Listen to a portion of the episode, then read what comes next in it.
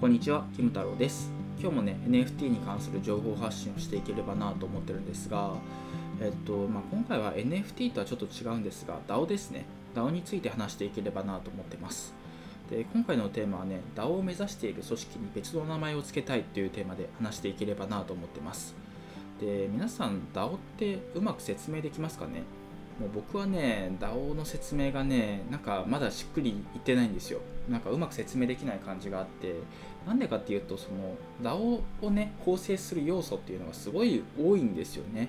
で、まあ技術的な側面もあれば、なんでしょうね、その哲学的な部分というか、コミュニティ運営の考え方みたいな、そういうところも含めて DAO の、まあ、あの、あるべき形というか、構成する要素かなっていう感じがしていて、その切り口によって、DAO を説明する切り口によって、全然、ま、違う形の、まあ、DAO を目指している組織が出来上がるっていう、そういうところがね、今起きている問題というか、まあ、現状なのかなっていう感じがしています。なんか説明が難しいですね。なんか皆さんもね、なんかなんとなく DAO っていうのをね、分かってる人は多いと思うんですけど、多分ね、その教えてもらった人のイメージというか説明の仕方によってね、DAO の持ってるイメージっていうのが全然違うと思うんですよ。で私の中で一番 DAO の説明でしっくりきてるのがあの中島聡さんっていう人の説明で、まあ、DAO っていうのは経営がスマートコントラクトによって自律的に自動的に行われる組織が DAO ですよっていう説明をしてたんですよ。まあ、これが一番、まあ、正解なんだろうなというか本質をついてるんだろうなという気がしていて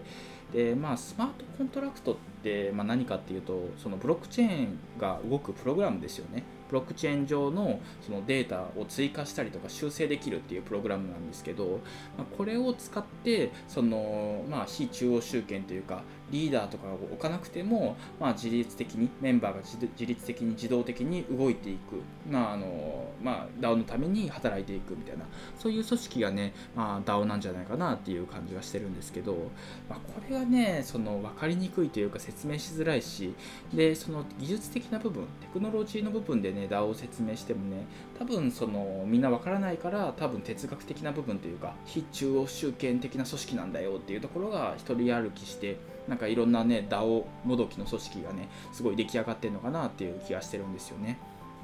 で、まあ、DAO ど、まあ、DAO もどきっていうとね、ちょっと言い方悪いんですけど、DAO を目指している組織の中で、その哲学の部分というか、非中央集権的な組織を目指そうっていうので、DAO を名乗っている組織っていうのがすごい多いかなと思っていて、まあ、議論に透明性があって、まあ、その議論の内容っていうのが誰でも確認できる状況があって、で、みんなで意見を言えて、で、投票で物事を決める組織みたいな、なんかそういう感じで、なんか認識している人が結構多い気がしていて、まあ、そうなるとねあのなかなかそのうまくいかないというか最初はねそのやっぱりリーダーを置かないといけなくってでリーダーがいてできる限りみんなで議論をし合ってで物事を決めていく組織みたいなのが DAO って名乗ってることが多いなっていう気がしてるんですよね。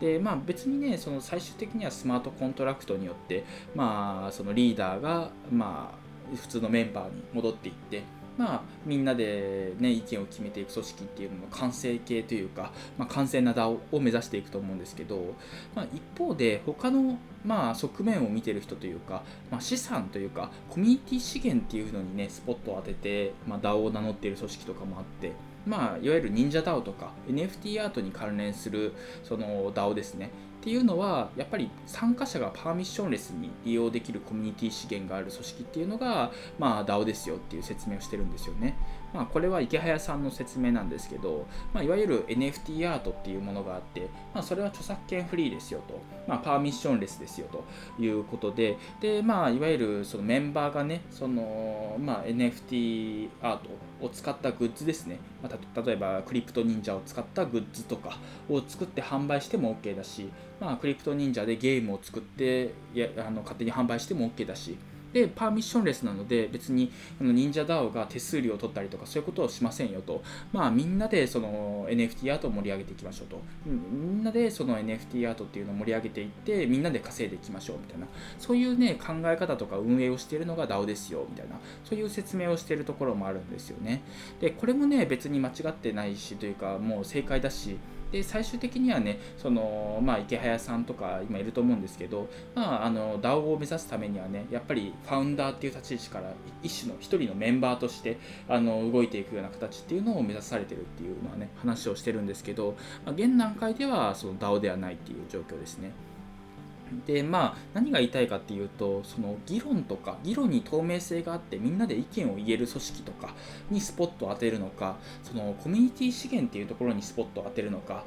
あとはそのテクノロジーの部分ですね。スマートコントラクトで運営する組織だっていうそこにスポットを当てるのかによって結構その DAO の説明が変わるというかまあそのどの切り口から DAO を目指していくのかっていうところがねすごくそのまあ人によって差があるというか認識に差があるなっていう感じがしていてまあ、いわゆる NFT アート型 DAO とかさあとそのなんだろう議論型あのフラットな組織の DAO とか ちょっと説明がうまくできなかったですね、まあ、例えば、まあ、フラットな組織っていうそのコミュニティ運営に共感している DAO とかなんかそういうなんかなんていうんですかねその別の名前を付けたいんですよね。DAO を目指している組織の中でその DAO をね目指す、まあ、発展途上の組織っていうのはちょっと別の名前を付けていかないとねなんかその認識がバラバラになってるなっていう感じがするんですよ。みんながその DAO です。うちは DAO ですって言ってもなんかその共通言語になってる感じがしないんですよね。そこがね、僕の中ですごくモヤモヤしてる部分であって、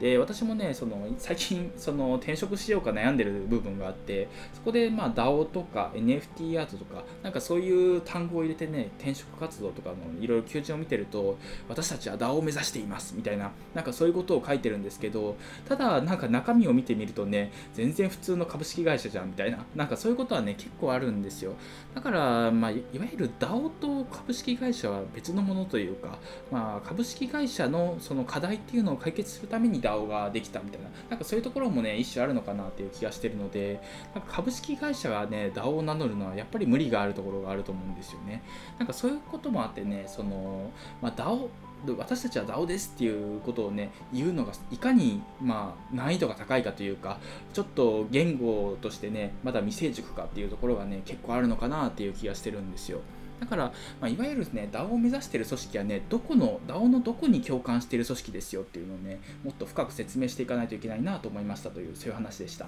というわけで今回は以上なんですが今回は DAO を目指している組織に別の名前を付けたいというテーマで話してきました。でやっぱりねその、まあ、DAO っていうのがすごく説明がしづらい部分がねあってそれが悪いと思うんですけど、まあ、DAO の中のこういう部分を取り入れてる組織ですよっていうのをねうまく説明していくのがいくのが大事だし僕もねもうちょっとといろいろ考えていきたいなと思っていますというそういう話でした。で私もね義務太郎ブログっていうのをやっていてそこでね DAO に関する情報発信とかもしてるのでよければねそっちも見てみて、えー、見てみてください。というわけで今回は以上です。ありがとうございました。